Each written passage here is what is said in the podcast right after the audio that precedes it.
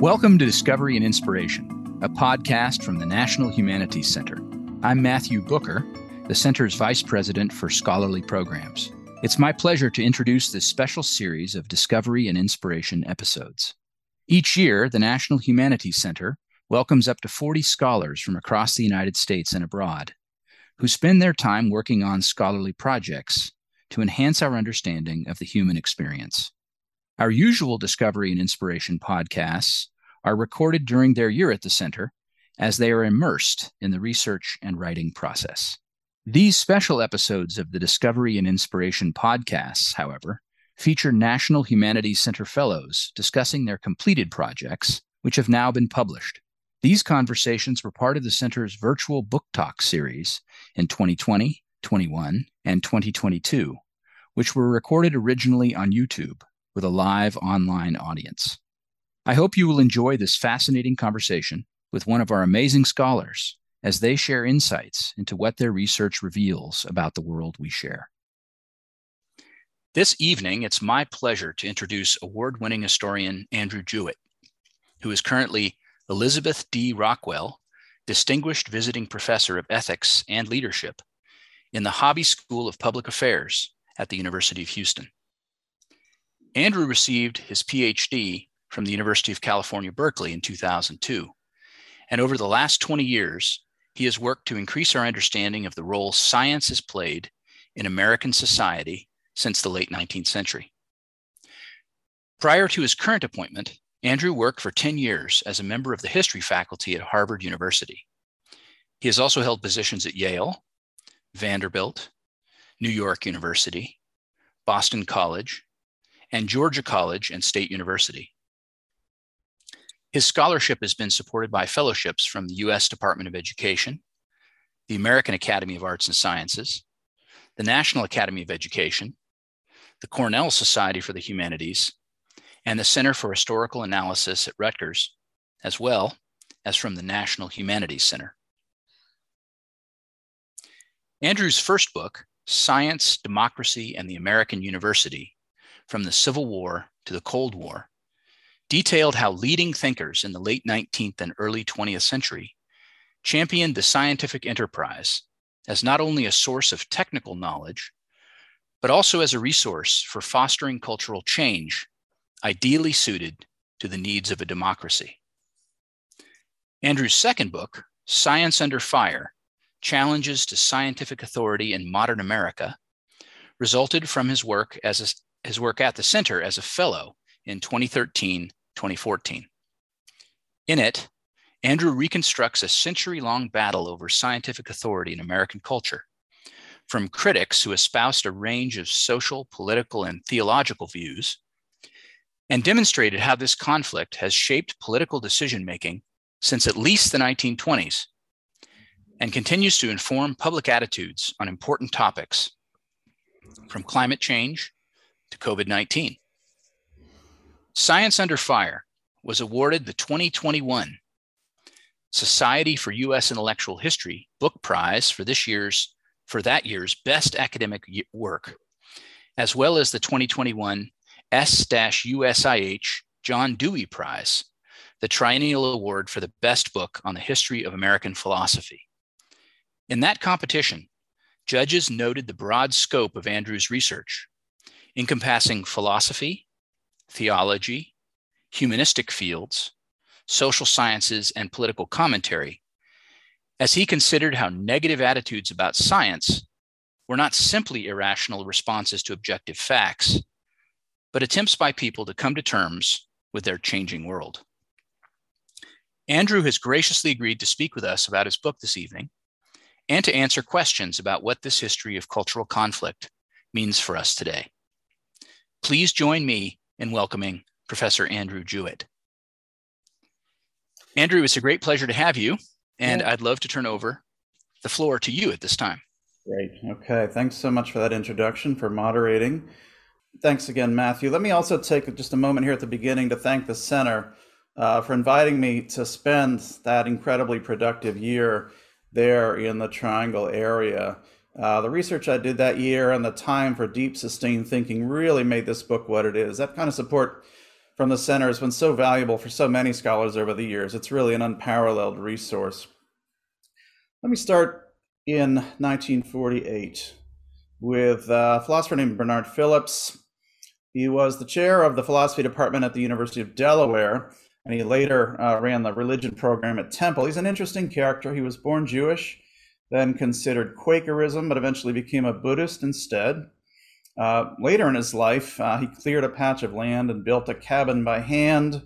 Uh, but back in 1948, he was writing on an upsurge of interest in the humanities over the past decade, the previous decade since the late 1930s. And looking back at that period, we might be inclined to say that the revival of the humanities in the US in the World War II era reflected a felt need to celebrate the Western heritage in the face of the Nazi and then eventually Soviet challenges. This is a common interpretation of the mid 20th century humanities in the US. But to Phillips, this surge of interest was a sign of something else. It was a sign of a recognition of the profound corruption of Western culture through and through. And he started by arguing, as you see here, that the sciences and the humanities were not just sets of disciplines that vied for space in the curriculum. Of course, they were also that. But that deeper down, they embodied two mutually exclusive philosophies of human nature.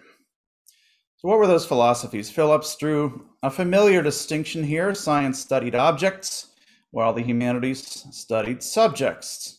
Uh, and that being the case, science couldn't say anything about human beings as such. So, a thoroughly scientific education was an education that necessarily omitted humanity.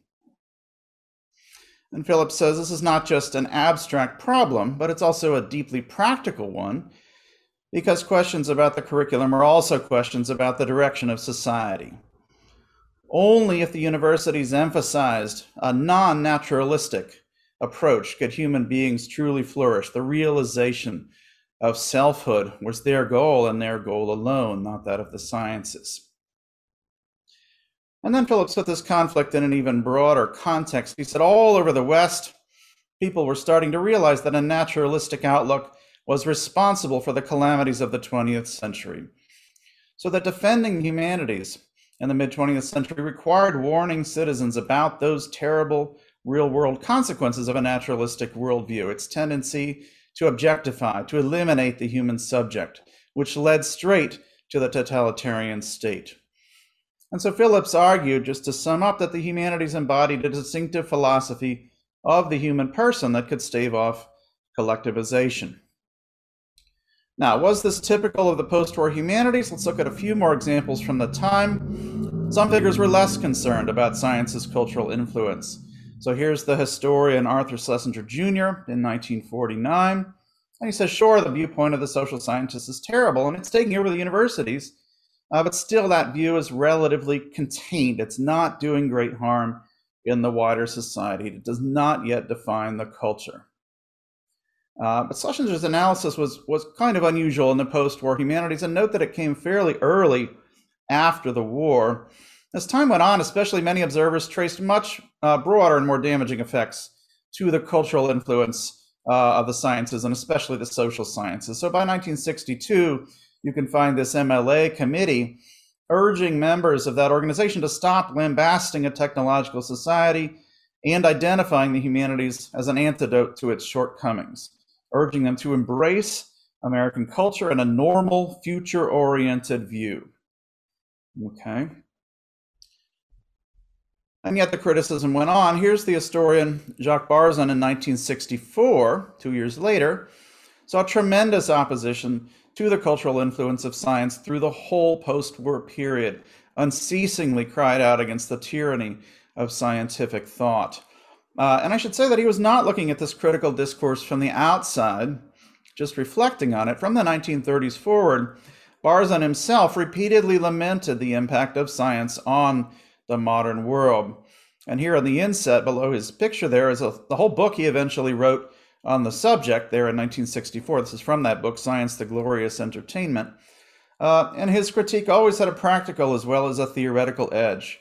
So, among other things, Barzun uh, was one of the most prominent critics of the fluoridation of water supplies in the United States. Not what he's usually remembered for. And in general, this kind of criticism is not widely noted today. Uh, again, as I said, we tend to remember the post war humanities as overly celebratory. Uh, along the lines of the MLA committee's statement, we see the post war US as this, uh, you know, the era of Western Civ courses and the canon, an uncritical embrace of the social status quo in the face of the Soviet threat. Uh, and then looking across American society more generally, there's been a tendency recently to see a cresting wave of what's often called high modernism in the years after World War II.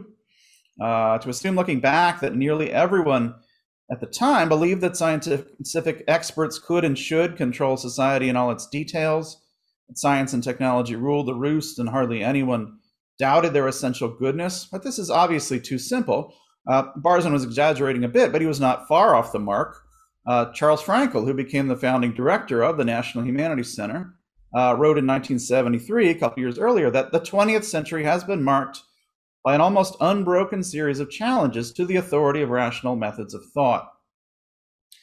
Uh, and as I show in the book, these challenges produced bitter controversy in the post war years. They tore through what we remember in hindsight as a unified liberal establishment. Okay. Some of the leading uh, post war figures, many of the leading post war figures, embraced liberal policies and practices, a general sensibility, uh, but they opposed what they called modern liberalism as a political philosophy, a cultural framework. They said that liberal thought and culture had been thoroughly corrupted by the influence of science. And this was why the Western world was uh, undergoing a total crisis.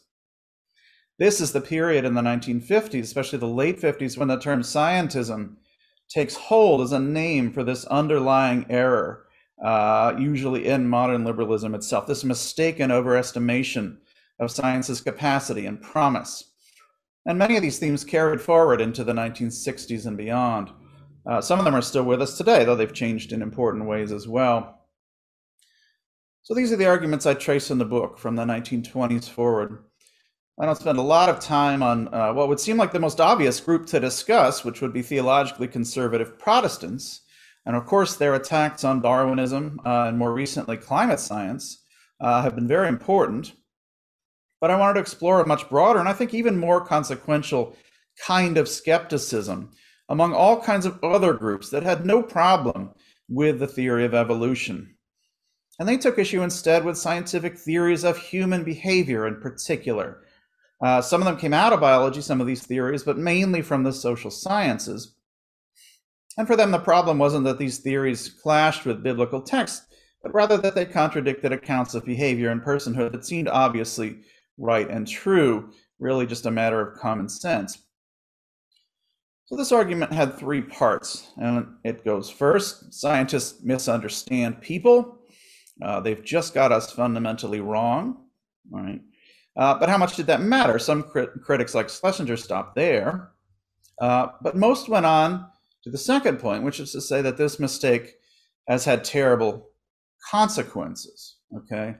It is now a scientific age. This phrase is very common. Modern societies are scientific societies. Science has become the lens through which everyone sees everything, including themselves. It's not churches or politicians or Hollywood or advertisers who shape the culture and define people's self understanding. It's science. And for that reason, all kinds of social problems can be traced to science's influence.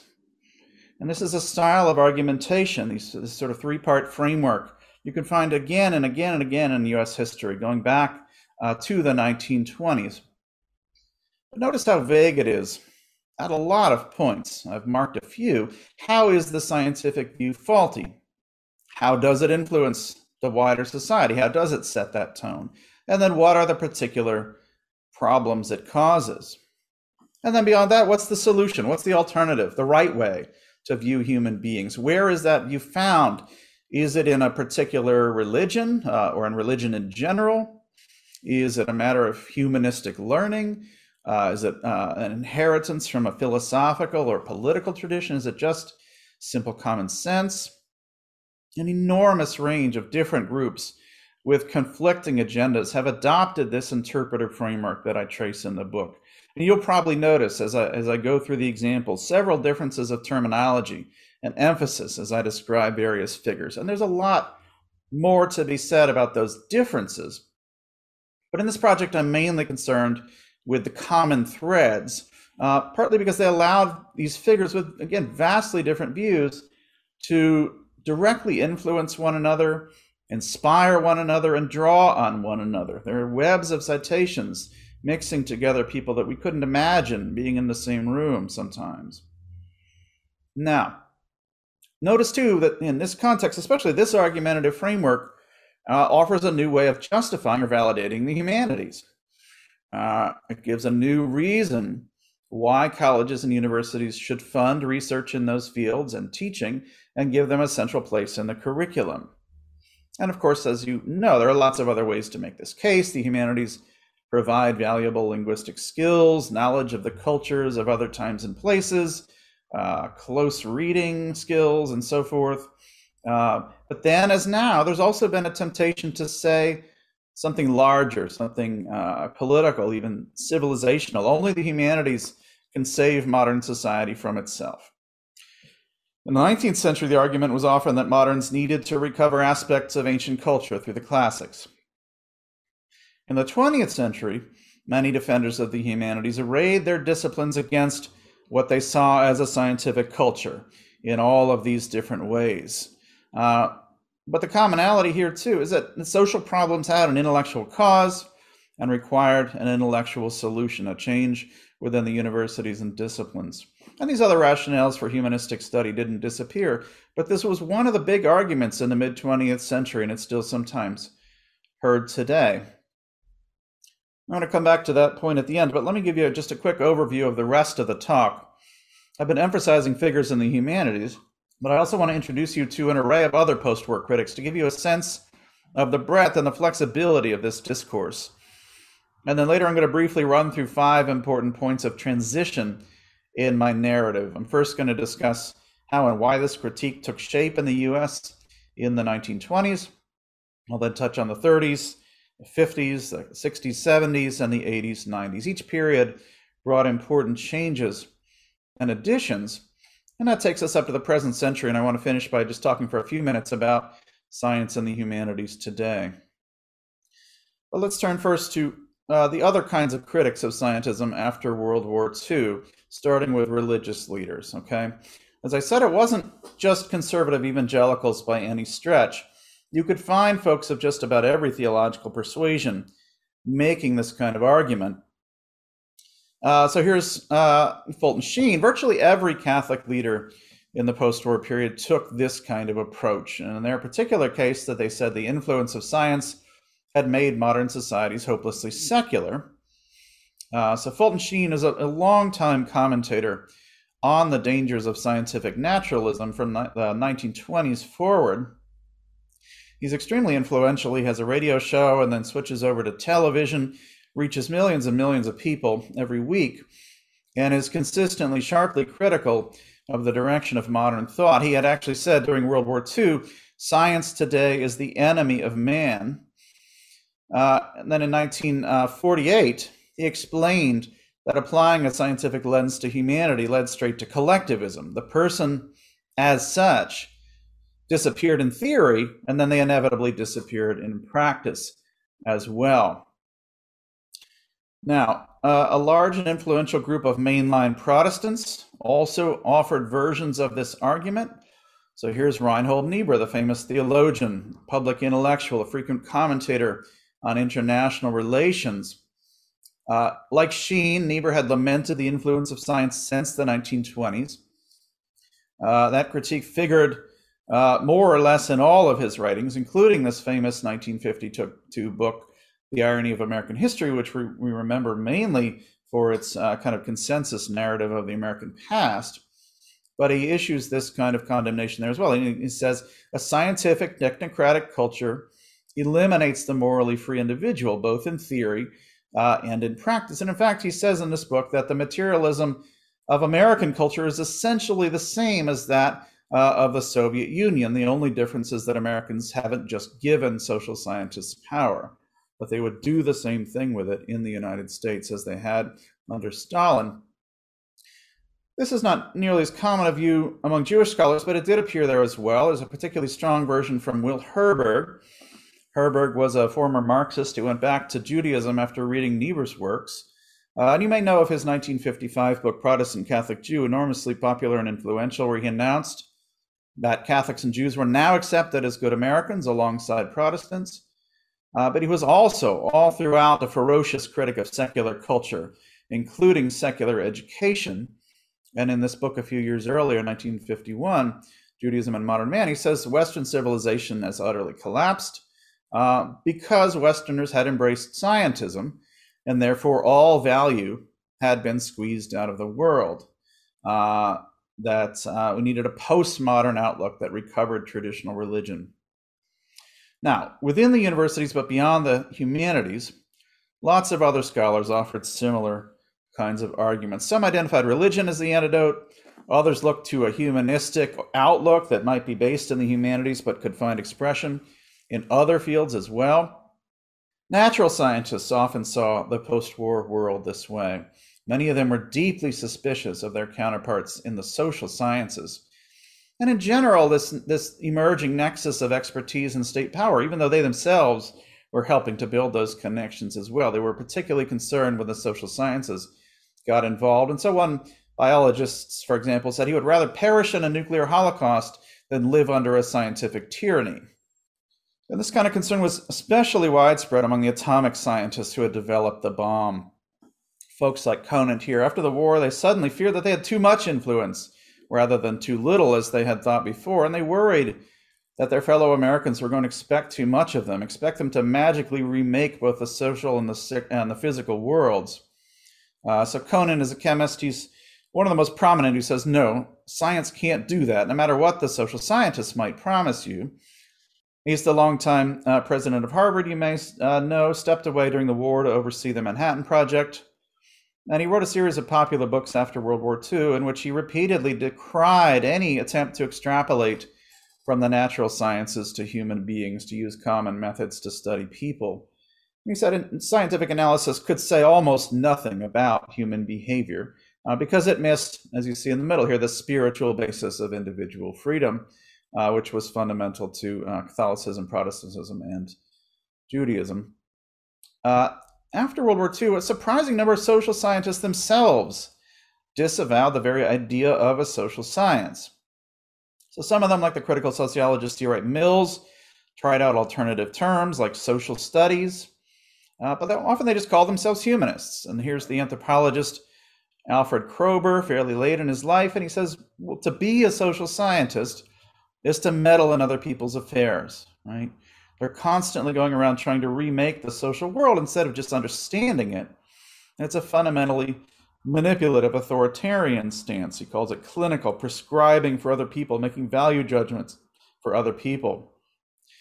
One source of this kind of humanistic tendency was the immigration of leading thinkers from Central Europe in the 1930s. Most of the emigres who worked in the social sciences uh, were deeply critical of how those fields were configured in the United States. They were typically fierce critics of scientism. So, uh, for example, this informed uh, the work that emigres did in helping up the field of uh, political theory, for example. Also, as you see here, realism and international relations. This is Hans Morgenthau, and he says the international scene is a domain of conflict, not reason, but he also says that's compounded by the philosophical error of scientism, which thinks reason is everywhere and everything. And then there are figures who reject liberalism entirely, even though that's a capacious category after World War II, but who sought alternatives to the welfare state. Uh, they often agreed that liberalism's main problem was its scientific orientation, which they blamed for these policies that they disliked. Uh, this is a central theme for the architects of the conservative movement, the New Right, as it was called in the US uh, after World War II, and even the, the, figures among them who we think of as emphasizing mainly politics and economics, like the ex communist Whittaker Chambers. Here's his famous book, Witness. And he says Stalinism comes directly out of the sciences. It's quantification, it's not Marx. Uh, conservatives often identify the humanities as part of the solution alongside religion, saying that both were reservoirs for a non scientific view of the human person. At the other end of the political spectrum on the left, this understanding of science remained a minority view until the mid 1960s when it began to spread much more widely among radicals. But here's a post war example Dwight MacDonald, who published a socialist journal called Politics. Uh, and he said the conservatives are partly right. We have to reject this idea of a scientific culture, of science driven progress. Radicals must begin their analysis with the human person. The root is man. So you have this enormous array of post war commentators who argue that their society is infused with a faulty, in some way, scientific view of humanity. Where did this discourse come from? Uh, I'm going to talk about the 1920s for a minute as the first of these five inflection points in American arguments about science and culture. And of course, there are European antecedents going back to the 19th century, but it's not a story of direct transmission. Americans didn't just notice those arguments and pick them up. There's a distinctive set of conditions that give rise, sometimes independently, to this critique that I've been describing in the 1920s US, a new perception of the contours and the sources of American culture. So if you look back at the early architects of the US humanities uh, in the late 19th century, figures like uh, Charles Eliot Norton at Harvard, they described their targets rather differently. They talked about industrialism, commercialism, a Philistine sensibility. In that same period, there were a lot of religious leaders who said Darwinism would be a dangerous cultural force if it spread to the general population. Uh, but they generally assumed it hadn't, and, and, probably with good reason. Ministers tended to be more theologically radical than their parishioners at that point. Uh, in the US, right up to the 1920s, almost everyone agreed that big business and the Protestant churches set the tone for the culture at large. But in the 1920s, an unprecedented set of cultural tendencies emerged and gave rise to this cluster of arguments and fears that I am analyzing here. Is that, um, uh, among other things, a dramatic acceleration of middle class consumption in both kind and degree. It is even more crass and materialistic than its Victorian precursors and spread over a wider, much wider segment of the population. It is particularly focused on high tech consumer goods and gadgets having the latest of this and that, keeping up with the Joneses, a kind of emphasis, a sort of conformist emphasis. So there is a, a, a, a great wave of suburbanization, of course, in the 1920s, uh, growing use of automobiles. And then there are a whole series of other changes in that decade as well. Moral change, a loosening of personal morals in many circles, artistic avant gardes, modernism, uh, the early stirrings of religious pluralism, significant degree of secularization in the schools.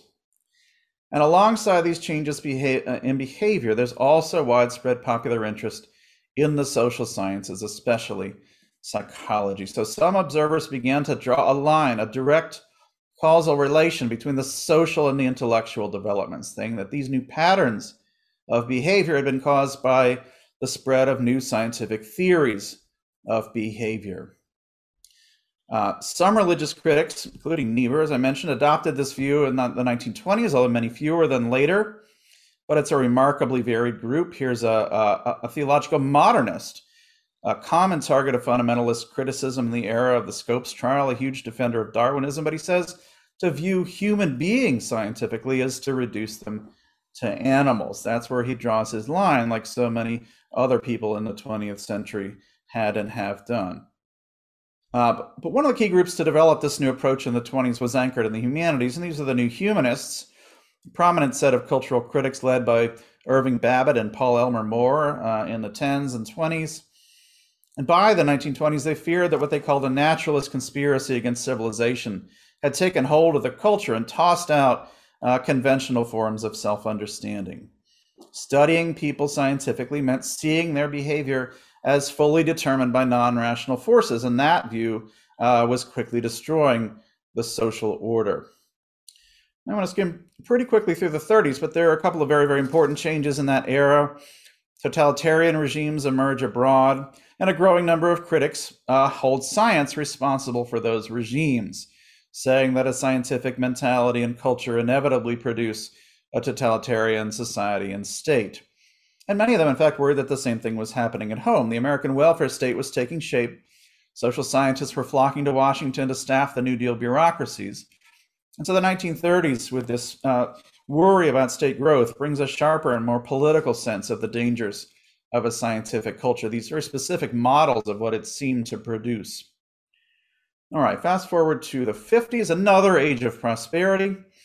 Many of the trends from the 20s are amplified and on a much larger scale more consumerism, more suburbanization, more educational changes. Other new developments uh, permissive parenting, opinion polling, bureaucratization, the growing centrality of experts. To many commentators, all of this uh, reflected science's implicitly totalitarian influence. They often focused on the highly manipulative orientation of the behaviorist psychologist B.F. Skinner, who wanted to make people follow social norms through intensive programs of conditioning starting at birth. And one after another commentator over and over and over again said that Skinner's utopian vision reflected either the conscious beliefs and ambitions of social scientists as a whole or the inevitable outcomes of their guiding assumptions. Uh, in this period, Brave New World, which had been published quite a bit earlier, was a constant point of comparison for those who were alarmed by Skinner's emphasis on the power of social conditioning, this seeming evacuation of moral freedom and choice. Now, moving ahead, similar themes echo through the revolts of the 1960s. Uh, this is especially common among older theorists who are trying to put the upheavals in a larger historical context and interpret their deep meaning. You see Marcuse and Roszak here in that category. Uh, but a concern with the dehumanizing potential of a technocratic society, and that language of dehumanization ran through the everyday activism of the era as well. By the 70s, also as part of the New Left, another portrait of scientific uh, culture had emerged among young radicals. And this is a pretty different kind of critique. It fits into my frame, uh, but in a different way. It says here science isn't dangerous because it has pushed aside a conventional understanding of human behavior.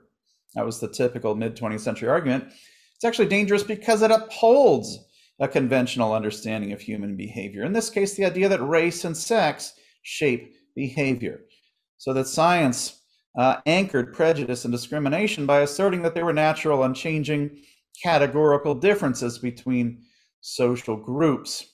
This was the faulty understanding of humanity that science was spreading through the culture. And this is a pattern they start to turn back toward the critique of biology as well as the social sciences, because that's such a central field here. There are other important changes as well, especially by the 70s. Obviously, the, the counterculture gives way, uh, gives rise to an array of new age sensibilities, explorations of alternative ways of knowing that were set uh, partially or wholly against the scientific mainstream. This is when the Christian right uh, came together, challenging again Darwinism as well as the social sciences. Uh, but back in the universities, moving to our last inflection point here in the 80s and 90s, as critical scholars sought to understand patterns of domination more deeply, the emergence of post structural critiques brought out some of the older themes again, sweeping critiques of Western modernity, dating back centuries and rooted in something, some feature of science rather than this more immediate focus has had been uh, uh, more common in the 60s and 70s on post specific post-war American formations. At the same time, the diversification of elite universities brings into the disciplines not only demographic minorities but also uh, circles of religious traditionalists, and these figures uh, sounded many of the same notes as their post-war predecessors, figures like Sheen and Niebuhr, uh, about the disintegrating effects of modern science uh, thoroughly scientific culture dominated by relativism, determinism, materialism, detachment, devoid of substantive values. Traditionalists in the late 19th, uh, 20th century combined these arguments with certain postmodern sensibilities, especially the emphasis on difference, uh, sharing in a sharp critique of universalism, which they associated with science, as the repressive keynote of modernity. So, how do these themes resonate in our own time? Uh, I came to the center at a, a, fortuitous moment in the fall of 2013 because a renewed battle over scientism in the in that uh, terminology was unfolding in the journals. Some of you might remember this. Uh, on the one side was Leon Wieseltier of the New Republic. He used his Brandeis graduation address in May of 2013 to describe humanities students as the resistance they were the saving remnants in what he called a glittering age of both technologism and scientism. And uh, he, he issued a number of other critiques of scientism and writing at around the same time. Now, the leading voice on the other side, you may not be surprised to hear, was uh, psychologist Steven Pinker, uh, who said that modern science is simply helping to answer timeless human problems on which little progress had uh, uh ever been made before. Uh, it did so in the first instance by ruling out all traditional religions as possible explanations of anything. And he says science can infuse every domain of morality, culture, politics, with new insights. If only the humanities scholars and other recalcitrants would just let it in and combine its findings with their own distinctive methods. So, at the start of the conclusion to the book, I recount this exchange very briefly, and then I insist that these kinds of arguments, with these huge generalizations about science, reason, religion, the humanities, uh, just don't help when we're trying to figure out how to respond to a particular issue around science and technology, say artificial intelligence. Very specific techniques, views of the person, values at stake, social interests, uh, not science as a whole, reason as a whole, religion as a whole. We can't get any traction on the situation by simply choosing one of those grand abstractions over another. Uh, but that's still a fairly broad kind of point. Let me finish by saying a few more words about where I stand even more concretely. What do I think the critics described in this book, uh, including Wieseltier in this case, uh, got right and wrong? Here's the argument again. Let's look back at the three points. What the critics got right, in my view, was their epistemological analysis. Uh, part number one here. Uh, well, that's not quite true. Uh, a sort of broader sense that uh, science can't tell us everything. Okay. If they try to say that there is a fully scientific view of human behavior, that would be faulty, I think. Um, but the, the, the more general point uh, that science uh, uh, doesn't and can't do everything. But of course, tons of scientists agree with that, right? Many of them see their theories and concepts as heuristic tools, models, not total pictures or absolute truths, uh, as their critics so often say they do. Uh, disagreements between them and between them and other people, you know, often focus or, or should focus on which models work where, not whether science is all encompassing. And then on the second point, I, I don't agree that the views of scientists set the tone for the wider culture. It would be a very, very different world if they did, uh, for better and for worse. But there are just so many other forces too, as I explain in the conclusion cultural forces, political forces, even emotional forces, and then the sheer uh, weight of inertia on top of it all. So, if that's true, then the third tenet is also wrong. Science is not the source of our social problems. It's not irrelevant, it's not blameless. Uh, but science is just one of many pursuits that take their shape from broader social dynamics rather than determining those dynamics. We need to look at power, we need to look at institutions. If we think about injustice, for example, the case for science's influence is strongest in areas like race, gender, sexuality, where science, until quite recently, upheld conventional bigoted views to considerable effect, although many other institutions did too.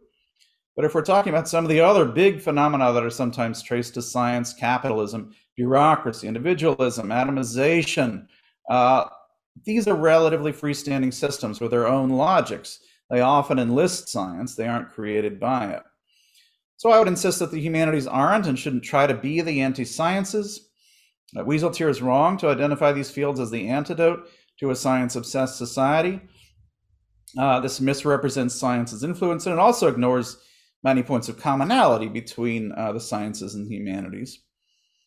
And then on the other side, uh, Pinker is wrong to imply that science, or to state really, that science, in combination with a few simple moral principles, can just tell us how to behave in the world. Uh, that we can, as we hear so often in the pandemic, just follow the science. Pinker says we can get a full fledged scientific morality applicable all around uh, if we combine established facts with a simple imperative to maximize the flourishing of humans, humans and other sentient beings. But of course, who decides what flourishing means? We might be able to agree on some very broad principles, but this is almost meaningless as a formulation. And also, when it comes to socially relevant issues, what science usually gives us is, is an assessment of probability, of risk, not certainties, not clear cut causal relations, just rough percentages that tell us almost nothing about what to expect in individual cases, including our own cases, which are the ones that matter the most to us. Uh, we have to decide for ourselves within the boundaries set by law and policy how to respond to what scientists say, uh, which risks to take and why. And that's even more true, of course, when the science isn't yet settled, as been has been the case in the pandemic. And then on top of that, we face a further decision about how to behave toward others who disagree with us in terms of personal relations, but also public institutions, which policies to endorse. Uh, and I'll just conclude by saying this to make those decisions, uh, decisions that account for science's findings but go far beyond them, you need a whole range of additional skills that the other disciplines can help us learn. It takes the knowledge of social dynamics, structures, and institutions fostered by the social sciences. You can learn about these in other ways through sort of immediate experience, but studying the social sciences is particularly effective. Uh, and of course, these decisions also take the kinds of historical and cross cultural perspectives, interpretive skills, aesthetic sensitivities practiced in the humanities. Again, not the only source of these qualities, but an especially productive source. We live in a world where science and technology are constantly creating new forms of power, new capacities to change things around us, perhaps even to fundamentally alter our own bodies and minds. Uh, and that is a world which requires even more of the kinds of skills that the humanities at their best can cultivate. So thanks so much. I look forward to your questions. Thank you, Andrew, for that exceptional summary of a book that I greatly enjoyed. And I must say that there has rarely been a book in which I have more looked forward to or anticipated your conclusion. and I and I think I say that in part because you were so careful, so fair um, to your historical characters in laying out their arguments from uh, from the early 20th century forward mm-hmm. in each generation uh, after generation of, of critics lambasting a vague abstraction in most cases called science that they called science mm-hmm. and and in fact you do you lay out this um, this extraordinary continuity of generations of critics left right jews catholics evangelical christians uh, radical and reactionary critics using science as a kind of, at times, a kind of cartoon punching bag, a foil for all manner of critiques of modern life. Right. And, and I guess one question I would ask of you, and, and that I think your book really demands, is why science? Why not one of the other markers of the modern era that you, in fact, just mentioned capitalism, nationalism, globalization, consumerism, bureaucracy, law, even sports, you notice, uh, you note in your book, are all sort of uh, markers of the waning of traditional religious authority. Mm-hmm. Um, why not one of those other enemies? Why science? What is it that has made that particular abstraction so so appealing? One of the reasons I wrote this book is to try to understand that tendency, uh, which is so common in so many circles, but it seems especially puzzling on the left in certain ways. Uh, you know, if you look back at the sort of iconic constructions of modernity in the late 19th century by German sociologists and so forth, you know, science doesn't play a huge role until you get really to Max Weber. Um, you know, it's really about cities, it's about business, it's about industry, it's about all kinds of social forms. Um, it's not really a philosophy per se. It's taken to to come with a kind of way of being, a kind of mentality, a kind of sensibility, but it's not a kind of derivation of a philosophical foundation.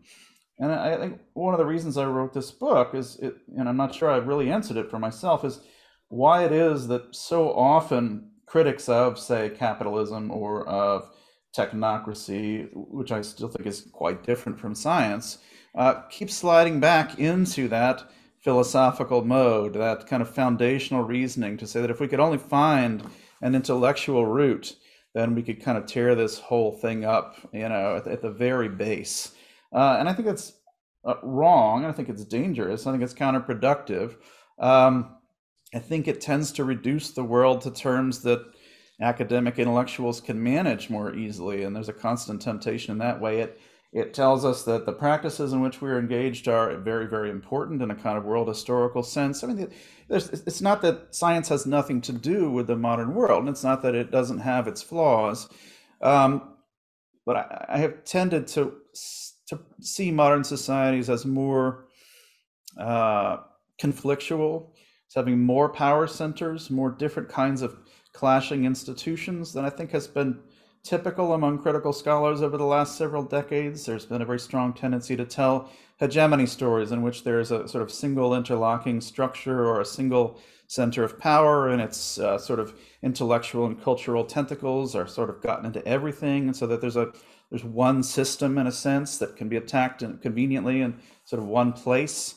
And I just don't think that's the way the world works. And and one of the uh, one of the functions of this kind of critique is, I think, as a kind of intellectual shortcut, uh, to sort of make the task seem easier in a way that I mean, what would seem harder than destroying modernity? But on the other hand, if it's if it, you can find it in one place and start to work on that, that that's a kind of simple if huge task. Whereas I actually think the story is even more complicated. If our struggles have a lot to do with human foibles or inertia or you know just uh, just very basic kind of on the ground kinds of forces, uh, they, they get that much harder to handle.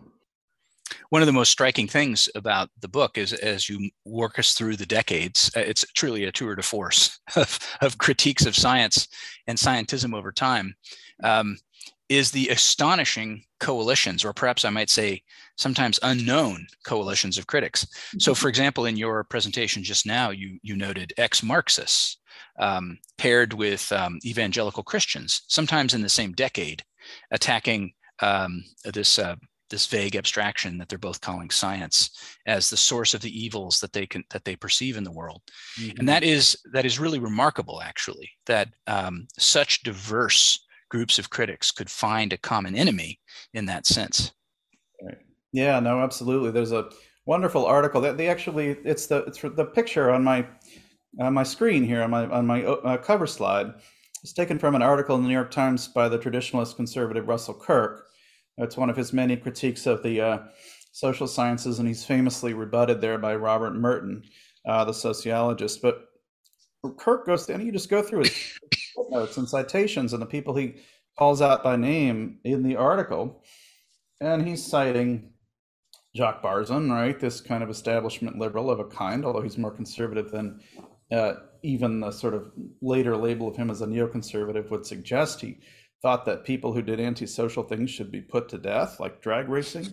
Um, but um, he's citing uh, Pitirim Sorokin, who's a kind of now obscure sociologist who was a, considered a socialist for a while and became a kind of social conservative. He's citing C. Wright Mills. He's citing folks from all over the political spectrum on this single issue of kind of a broad humanism versus scientism. And I talk some in the middle chapters about nascent attempts to create axes around this uh, you know, sort of alliances around this particular axis, and particularly those around uh, Russell Kirk. It plays a very important role here in trying to bring together people like uh, Sidney Hook, who had been on the left and still was considered a kind of a liberal um, anti-communist, with you know some of the most right-wing folks that were publishing in that day. So yeah, really, really remarkable. It just I, I can't overestimate or stress enough how vague some of the mid 20th century versions are, especially. They're just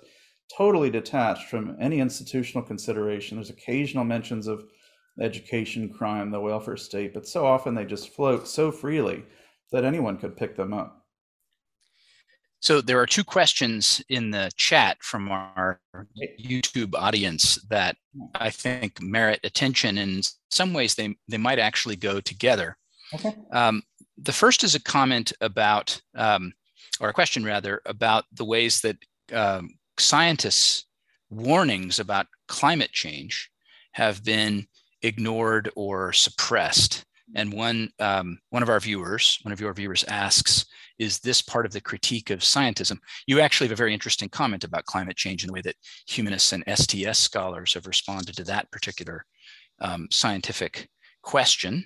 Um, and the other question from our audience, I, I do think is related. Um, it, it is, this is a sort of uh, so what question for you, I think. How do humanists and scientists better advocate for our commonality and intersections? Mm-hmm. Yeah, no, it's very, very important.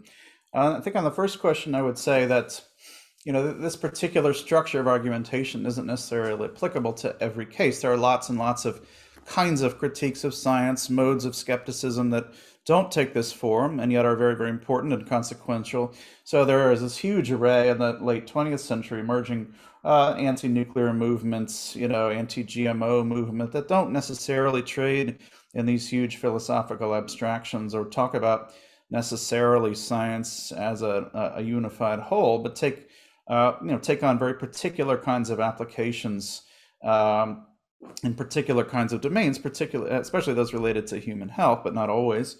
Um, and those have a different kind of structure. They they are part of a of a kind of uh, holistic synthetic understanding of skepticism towards science. They don't follow the thread that I'm tracing in this book, so they're they're relatively marginal in there. But I think the climate crisis is a really important one because I think, I think what part of what it shows, the climate crisis and more recent, uh, not they're not more recent, but uh, started more recently, um, controversies around masking and vaccination and so forth in the pandemic. I think you do see there in the background this underlying perception of not even science so much as scientists uh, as kind of moral aliens, right? As folks who just have different values, different perspectives that just sort of aren't us in a way, right? That are really, uh, in some ways, quite actively subversive. Maybe along with these Washington liberals and bureaucrats, that there's some kind of nascent attempt to sort of undermine our freedoms and so forth. There's a sense of them as sort of quasi communistic. There are all of these sorts of associations that were hammered home in so many different ways through these kinds of critiques that I'm talking about. All of those decades of people portraying science as something that was destroying our culture and our society, I do think there are very, very strong resonances in some of the specific kinds of fears today. Now, there are obviously roles for uh, particularly Republican leaders and, and, other kinds of conservatives in the climate uh, science debates, you know, very, very clear and active attempts to portray environmentalism as a harm to business in the 1970s and beyond, a very clear mobilization after the 1994 Republican wave in Congress to bring climate skeptics to uh, to these hearings and so forth. And you do see public belief in climate change drop fairly precipitously at that point. So these things are effective, but it's also waiting there to be mobilized. This underlying reservoir of concern, fear about exactly who, uh, especially but not entirely and not exclusively, uh, social scientists are and what they're doing. Uh, as far as common interests, uh, this is something I've been pushing for my whole career. I think w- one of the other reasons I write this kind of work is that I think that the usual ways in which we contend with one another for money, resources, space, and so forth are are uh, unfair and counterproductive. Uh, they tend to uh, fuel critiques from the outside without really changing anything uh, for the better on the inside. Whereas I think we'd be better off as scholars presenting a more unified front on behalf of the things that really matter to us the most, what we care about in a scholarly life, in an academic life, the ways in which we think carefully about evidence, the kinds of styles of work life that we want. I think there are many, many ways, uh, we don't have to reduce them to one another, but in which the various disciplines really do have quite a bit in common. And, the, and by constantly not only criticizing one another, but particularly by blaming one another for this these massive historical phenomena that we couldn't possibly be responsible for, I think that that's really, really counterproductive and dangerous. That's a nice suggestion that we begin with humility. Mm, um, there's a, a, comment in the, or a question rather, in the uh, in the uh, chat here that I think speaks to something you just mentioned.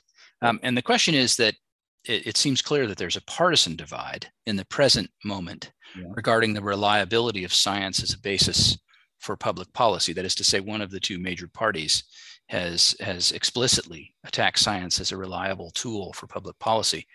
And the, the question is, uh, was this also the case in earlier periods? Was there a democratic position on science and a Republican position on science in, in the period before 1994 that you mentioned? No, there really wasn't. Um, nothing like this at all. And I think it's really quite remarkable. I mean, the, the parties were in some ways less similar than they are today, in some ways more similar than they are today in the middle of the 20th century. Uh, but you did not have, in any large party faction that I could think of, this kind of organized skepticism toward the sciences. Now, you know, you might say they weren't really a factor. There was nothing to sort of look at until World War II, when they start to become integrated into the state apparatus in various kinds of ways. Uh, but even then, you did not really have a breakdown along party lines um, there at all. I think, um, yeah, now that that's been really really interesting to watch. as uh, the parties have become more tribal in a sense. One of the markers of belonging has become this kind of resistance. And yet, as I say in the introduction, there are all kinds of issues that span a left right or Republican Democrat divide. Uh, so, you know, the vaccination campaign that, you know, this, this new one in the pandemic has its own dynamics, but the modern anti vaccination sentiment since the 1990s has been all over the map in terms of politics. I mean, there's some groups that are more reliably committed to that than others, but you find it among, you know, hippie homeschoolers, and you find it sort of all over the place. It's a certain kind of um, fear of the medical establishment and so forth. Um, some issues are mostly on the left, genetically modified foods. Uh, not a huge issue for most conservatives that I know of, right? A very big issue for a lot of folks farther to the left on the political spectrum. Uh, biotechnology, all across the map. You can find people of just about every political persuasion who think that it's repugnant to think about manipulating our bodies and our genes. Um, so on the, the big kind of newspaper type uh, issues, climate change obviously enormously important, uh, or sometimes when battles over Darwinism are in the front pages, you know, those are those are very partisan. And and um, but even as late as five years ago, it wasn't nearly as partisan as as it is today, except on climate change and certain things related to uh, uh, reproductive technologies. So these are shifting patterns still. They seem to be moving in one direction, and yet there are always counterweights on the other side. We all find things that we don't like in science and technology, and we have to try to figure out how to handle them. Um, usually, because we respect science so much, we have to write them off as bad science. Uh, and that's an interesting dynamic in itself. One of the productive uh, distinctions that I think productive distinctions you make in the book is between science and te- technology.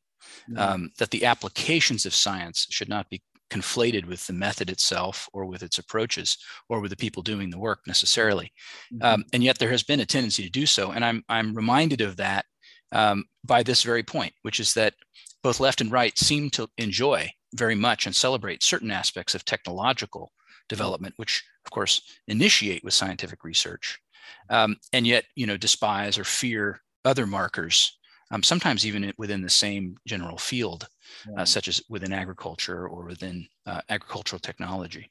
Yeah, and a lot of those who have tried to, to, draw that distinction have done it to push back on what you just said, which is to say that a lot of technologies and engineering innovations don't necessarily uh, just sort of spring full full blown out of the sciences. So there's been a lot of uh, debate over that particular kind of relationship. One thing that's happened in the scholarship, and I think this is reflective of of the particular character of uh, biotechnology and the biosciences these days, in that the, the distance between discovery and application has shrunk to almost zero. There's been a tendency among a lot of scholars in science and technology studies, especially to use the construct technoscience as a single entity. And I do, as you say, push back on that for a variety of different reasons. I think that's more uh, more applicable in certain kinds of times than others. Um, but there are these questions that, that, you were raising just a second ago. What is the relationship between scientific research and technological innovation? Sometimes it does go this way. Sometimes uh, it goes a different direction, right? Sometimes the science is done to try to figure out why something works that engineers have done. Um, but in all those cases, I think there is still something productive in trying to keep sight of that distance because for the for the for the purpose of resisting the kinds of criticism that I'm writing about here in the book, which is to say that if if a particular technology has some kind of effect that we don't happen to care for, we shouldn't necessarily just immediately go back and see that as reflecting on the scientific enterprise as a whole or any particular discipline or something like that. I think we need to think about things in more particularistic terms. Maybe this is just the historian speaking, and we need to sort of get down to, to more concrete cases. Um, but I think that's my tendency is to want to go in the direction of the particulars rather than to engage in these very, very broad generalizations because I just don't find them that helpful personally. And I wonder how many people do. What a wonderful statement from the humanities mm. about the role of the humanities and their value. Um, Andrew Jewett, it's been a real honor to have you with us tonight. We're reaching the end of our time together, but um, thank you for joining us tonight and for sharing your views with all of us. Good evening, everyone, and stay well. Thank you for tuning in to this special episode of Discovery and Inspiration. If you would like to view the original video recording of this or other humanities related events, you can find them on the National Humanities Center's channel on YouTube. You can also find episodes of Discovery and Inspiration on SoundCloud or by visiting us at nationalhumanitiescenter.org.